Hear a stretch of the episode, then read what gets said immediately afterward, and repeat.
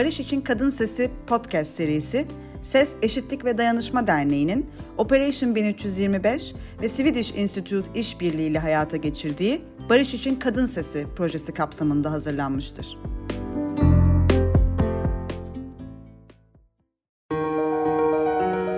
Herkese merhabalar, ben Fatoş Yıldız. Ses, Eşitlik ve Dayanışma Derneği'nin Barış İçin Kadın Sesi adlı projesiyle hayata geçirdiğimiz Sanatta Kadın Sesi podcast serisine hoş geldiniz. Bugün uzaklardan bir konuğum var. Hêja Netirk. Hêja'nın uzun bir yol hikayesi ve genç yaşında ürettiği, başardığı, çalıştığı pek çok alanı birlikte konuşacağız.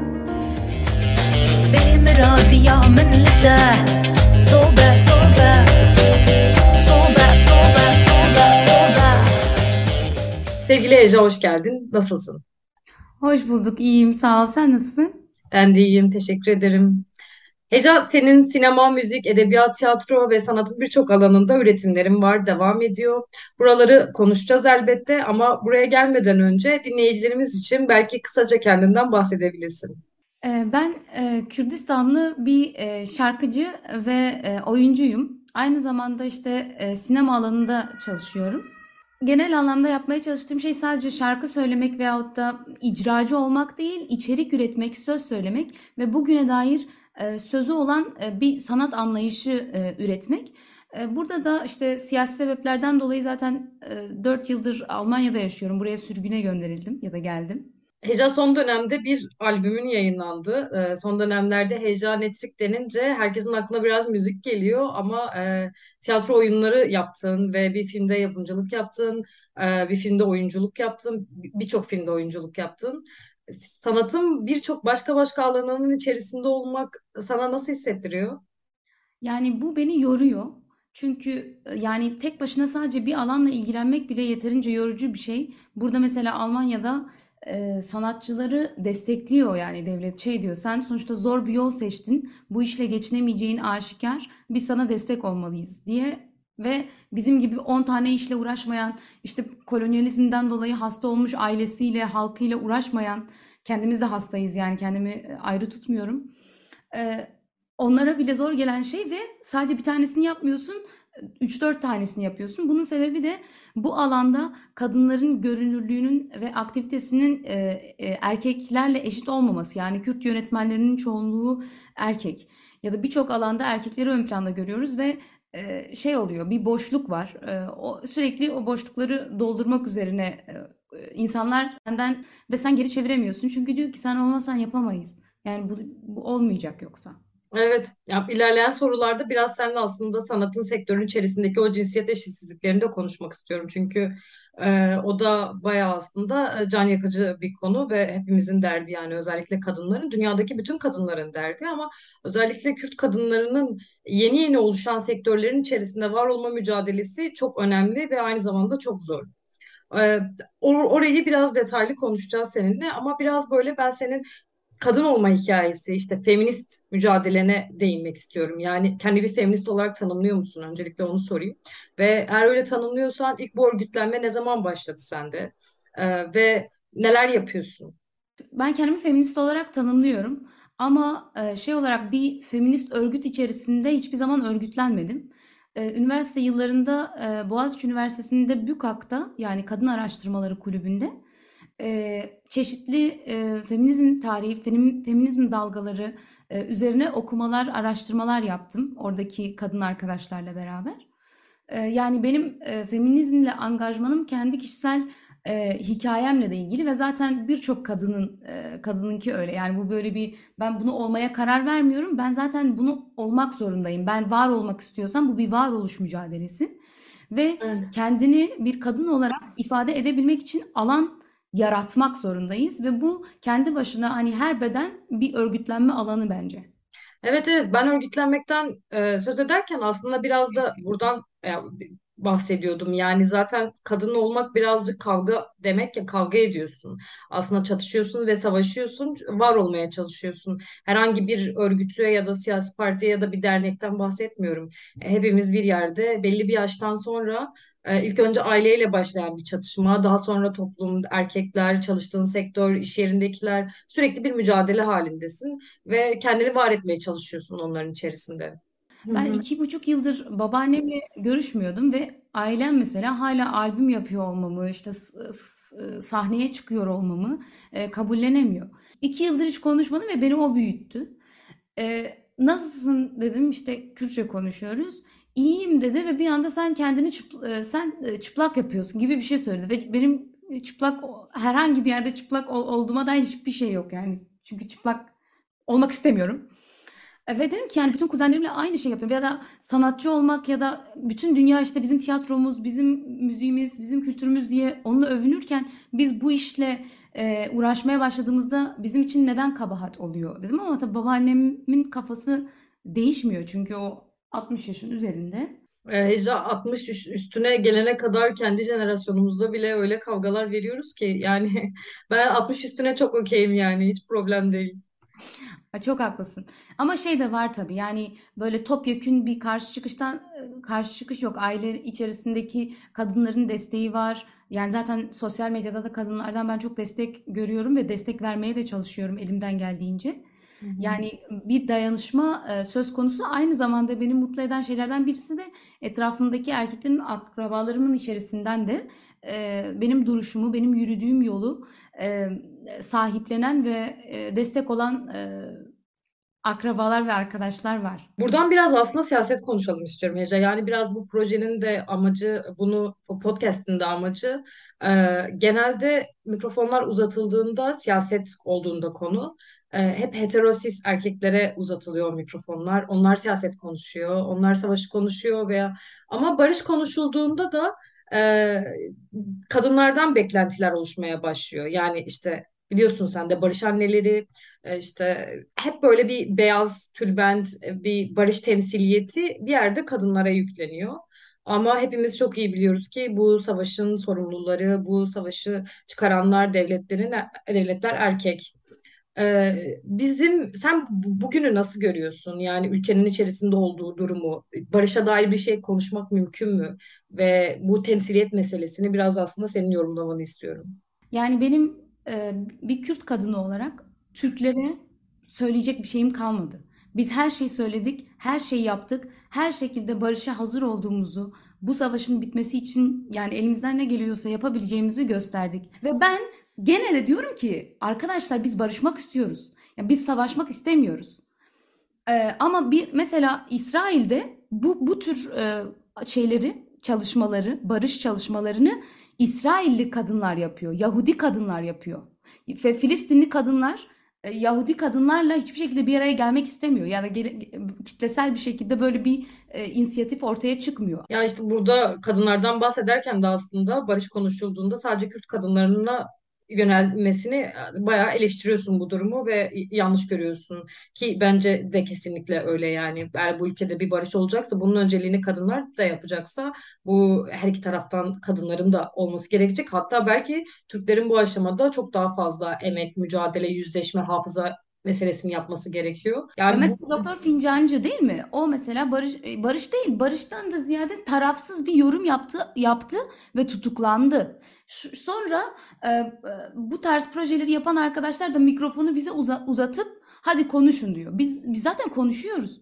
Hı hı. Bizi kimse duymuyor. Yani bu Gayatri Spivak'ın Madun konuşabilir mi diye bir yazısı vardı, 70'lerde yazılmış.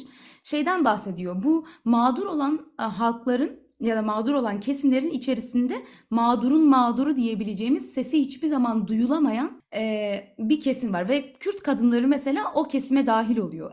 Ev hanım. Mesela ben sesimi duyurabilen bir kadınım. Ev hanımları, kesinlikle günlük hayatta söz hakkına sahip olmayan kadınların sesi, kimse beni duyamıyorsa ben konuşamam. Benim konuştuğumun anlaşılması lazım ki bir konuşma olsun. Buradan biraz şeye gelelim istersen, yani sanatın içerisinde kadın olma meselesine. Bunun zorlukları, yaşadığın şeyler, maruz kaldığımız şiddetler, burada fiziksel şiddet değil, psikolojik şiddete çok maruz kalıyoruz.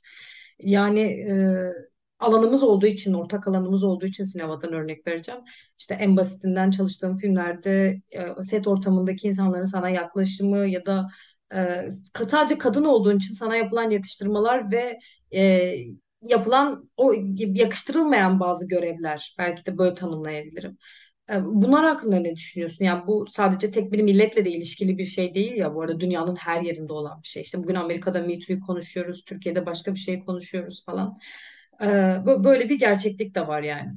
Evet. Kesinlikle zaten dünyanın her yerinde olan bir şey bu.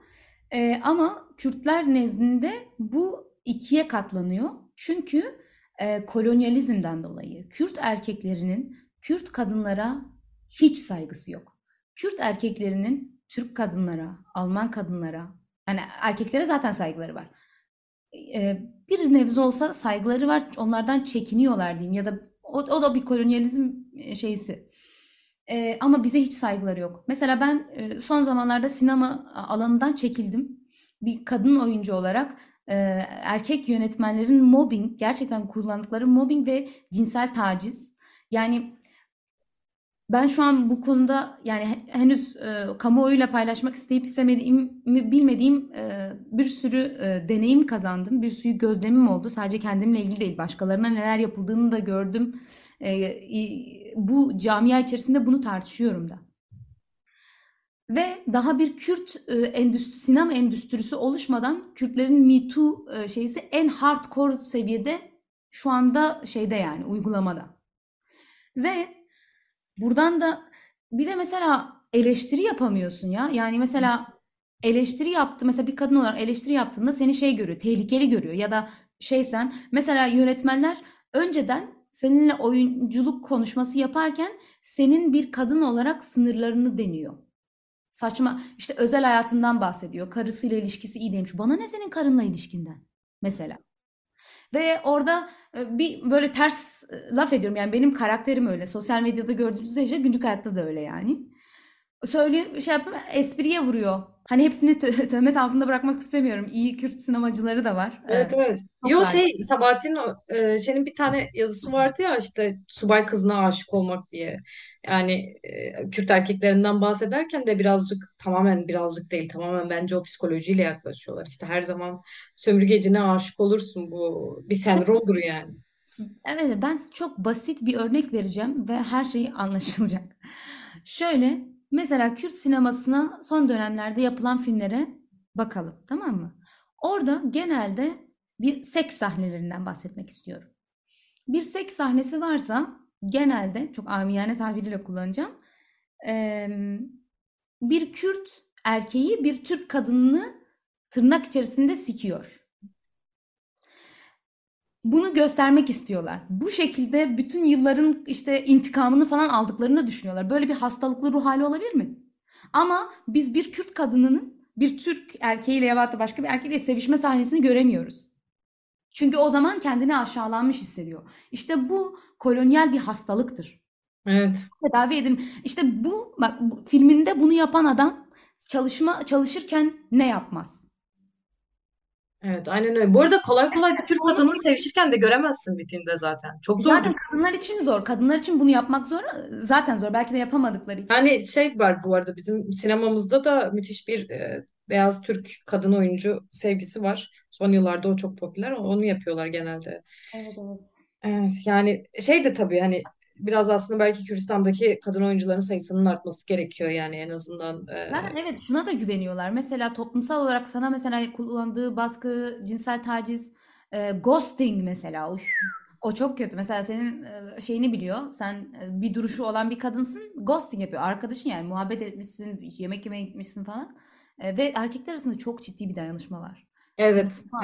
Mesela biz kadınların bu noktada çok eksiğimiz var. Biz birbirimizle dayanışmıyoruz. Yani mesela aynı sektörün içerisindeyken onlar birbirlerini destekliyorlar, dayanışıyorlar olan bir durumda hemen çok güzel o mesele kapanıyor falan işte. Yani sanatın içerisinde kadın olmak tam da böyle bir şey ya da başka alanlarda, sektörlerde de öyledir. Bilmiyorum yani. Hani muhtemelen bir tekstil fabrikasında da benzer bir şey yaşanıyordur. Ama bunlar böyle çok göz önünde olan alanlar olduğu için, atıyorum resim, sinema, müzik, heykel falan. Bunun içerisinde oluyor. Birdenbire sen yalnızlaşıyorsun ve medyatik de bir iş yapıyorsun. Yani işte sanat yaptığın için gözde önündesin. Bir sürü risk de alman gerekiyor konuşman için. Bu çok çok can sıkıcı oluyor. Yani birinin bir söylemiyle bir anda senin bütün kariyerin bitme noktasına gelebiliyor. Evet. İşte ve bu çok önemli bir şey. Yani O yüzden uzun yıllar birçok şeye susuyorsun, sesini çıkarmıyorsun ya da adamın seni küçük görmesine, işte sana bir şeyleri yakıştırmamasına, şunu yapamaz, bunu taşıyamaz, bunu kaldıramaz, teknikten anlamaz zaten, bilgisayar meselesi, montaj, şu kurgu ya da işte ne bileyim kamera bölümüne giremez. Bunların hepsi şey, çok cinsiyetçi ifadeler, söylemler ama işte bir bu alanlarda çok ciddi bir kadın dayanışması da olmadığı için ya da eksik olduğu için biraz buna da güveniyorlar. Çünkü onların sırtı, bayağı sırtlarını birbirine yaslıyorlar ve birbirlerini destekliyorlar. Sen o durumda bir anda yok olacak kişi sen oluyorsun yani. Bir anda sektör seni yok edebilir yani. Kariyerin, her şeyin bitebilir.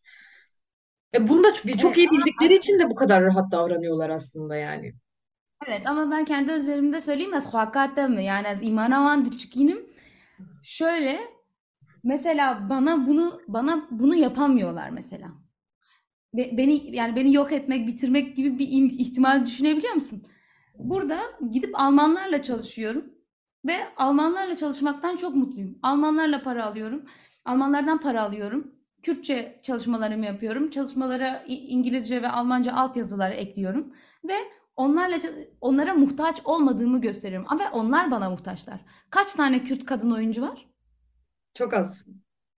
Sayısı çok az. Ve ama o buna mecbur mesela.